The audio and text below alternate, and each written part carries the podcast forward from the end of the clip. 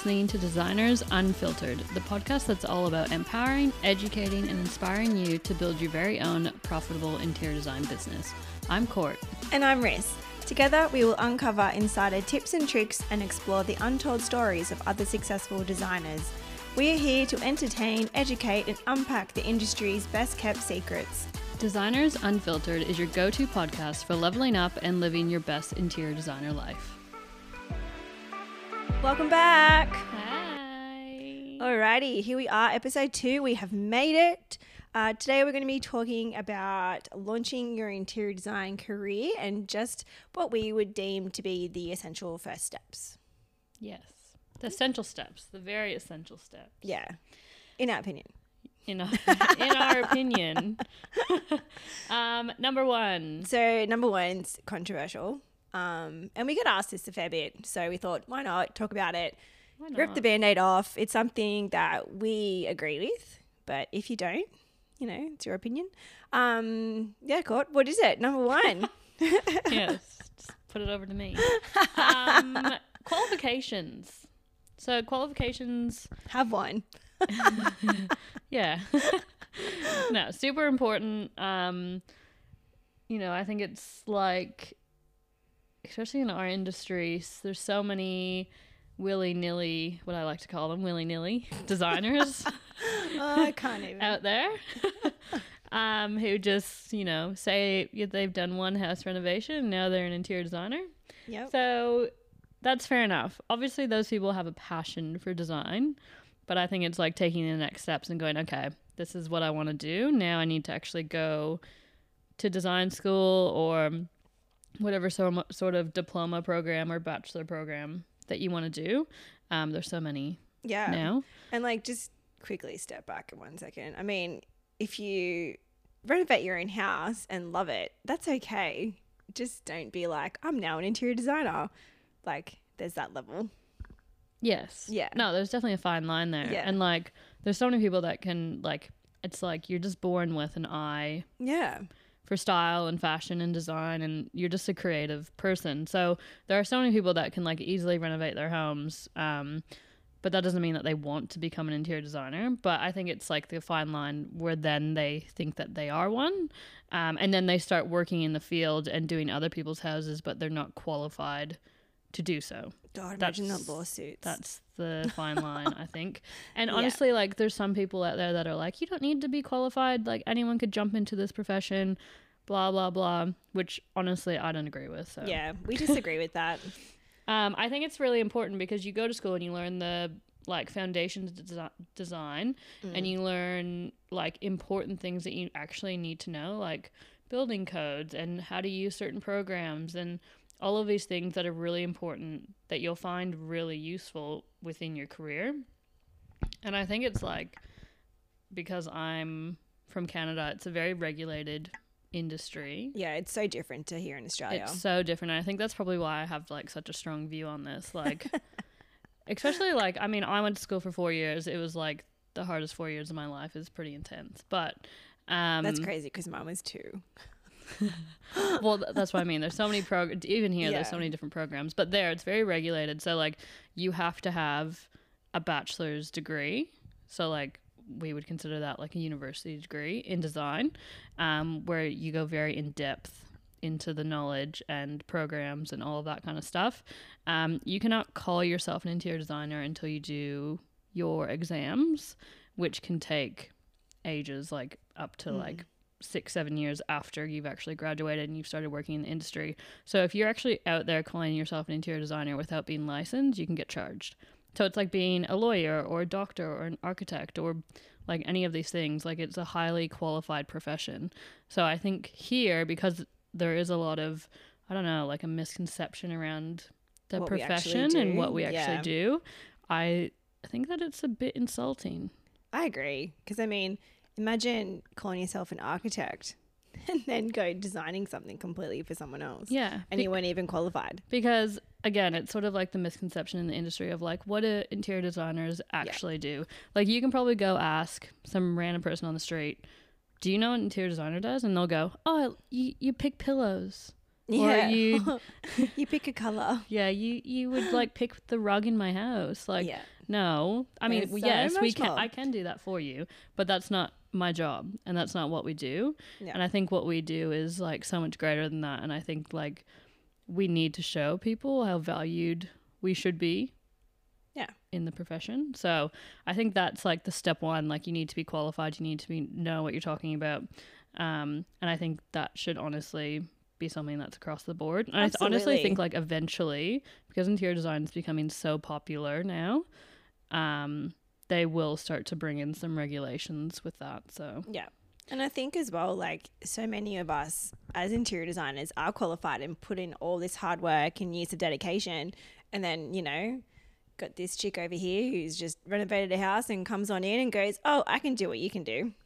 yeah, again, I, f- I find it insulting. Yeah. I, I get really like, Oh my God. Anyways, that's just our opinion on that. Um, I feel like we rambled on about that for a little bit. I could keep going if you want, but no. Yeah. Step two of the essential steps is once you have your qualification or during like you're in school, um, look for a mentor. Look for someone that you can sort of buddy up with who already has a design business um, or works in the industry that can really sort of like take you under their wing and show you the ropes. Yeah, I think it's super important to have someone with you. I mean, we have each other and like we're super grateful for that. But at the same time, when we first started our business, I reached out to so many, so many designers. And I guess one thing to point out is like our industry is super secretive.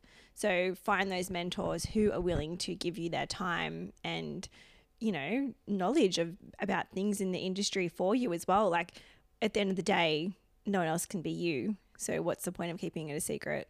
Yeah, absolutely. And I mean, look, you guys are going to learn a lot from us on this podcast, so you need to stay tuned. Sharing is caring. yeah, I think finding a mentor is probably really crucial to like your success Yeah. because you can learn all this stuff in school, but actually implementing it into your business or just like your if you don't even want to own your own business but you want to work in the industry doing something else, like you still need Yeah. knowledge on how to be successful within those roles. Yep. And the best way to learn that is to have people around you who have already done it. Yeah. And hands on experience too. Like, why wouldn't you want that? Yeah. Um, number three, obviously, work in the industry Oh, to that's a good segue. I didn't even mean to do that. to gain some good experience. So very important. Even when you're in school, like try and get a part-time job or you know something that's actually in the industry where you're gaining real life experience and product knowledge and all of these other things and building your contact list. yeah. And we get emails all the time asking for work experience. So do it. Yeah. Email whoever you feel as though you want to talk to and be aligned with. And yeah, see how you go. Yeah. Well, I think it's like one of those things like you need to ask the question. Otherwise, like, You'll never know. what's the worst that they're going to say Yeah. no? And then you go and ask someone else. So Yeah. it's really important. You need to start working in the industry as soon as possible, as soon as you can, to start gaining the knowledge that you can put behind you when you do open your own business or whatever you choose to do. But that is really important and something that you need to be doing. Yeah. I mean, like, knowledge and experience goes hand in hand. Both of them are going to help, you know, mold you into being the career driven person that you want to be. Oh, absolutely. Yeah. I always think like back, like I don't know, say like five years ago, my Oh, level so of knowledge, like back then compared to now, I'm like, what were you even doing? Yeah. Like you know, it's so funny looking back, but you learn as you go, and do. we're forever learning, and so will you. So you There's just need to stuff jump now in that we're learning about. Mm. But I mean, the industry, like our industry changes literally all the time.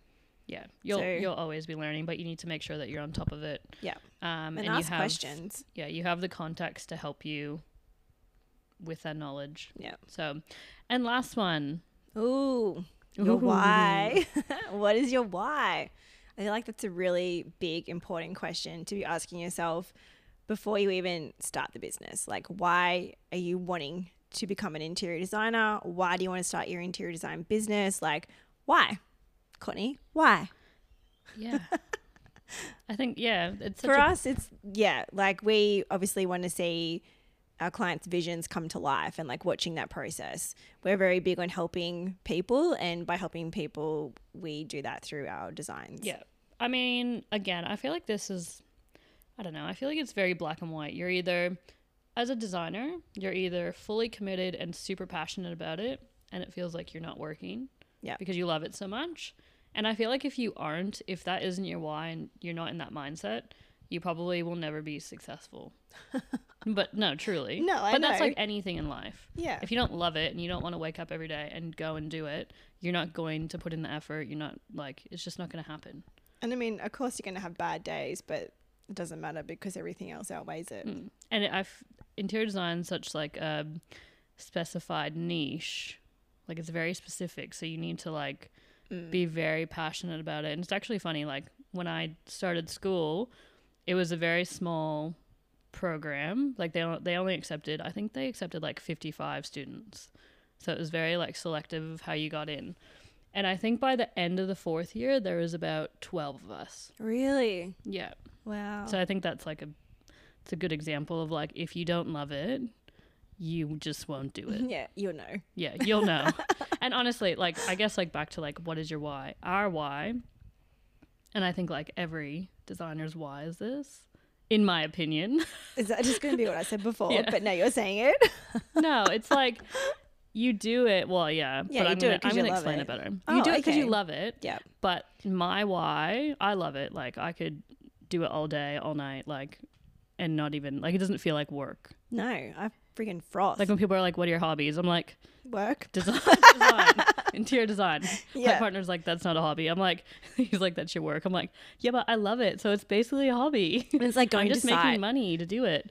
But no, like your why is your clients and like the transformation that you're giving them and like Mm.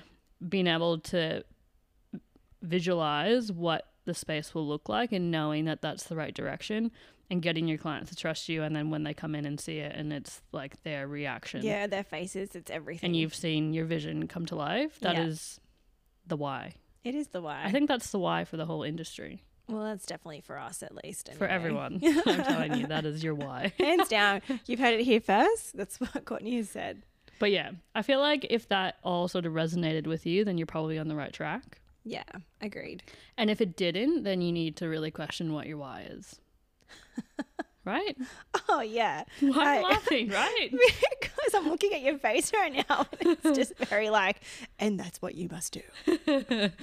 anyways But that is yes, all I agree with all of that. And I mean, make sure you're qualified. Yeah.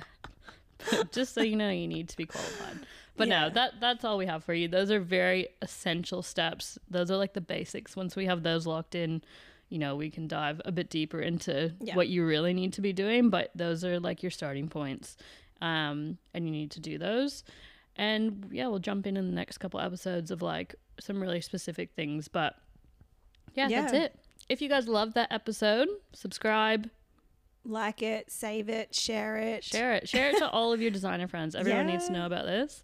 Um, and yeah, tune in for next week. So excited. Bye. Bye.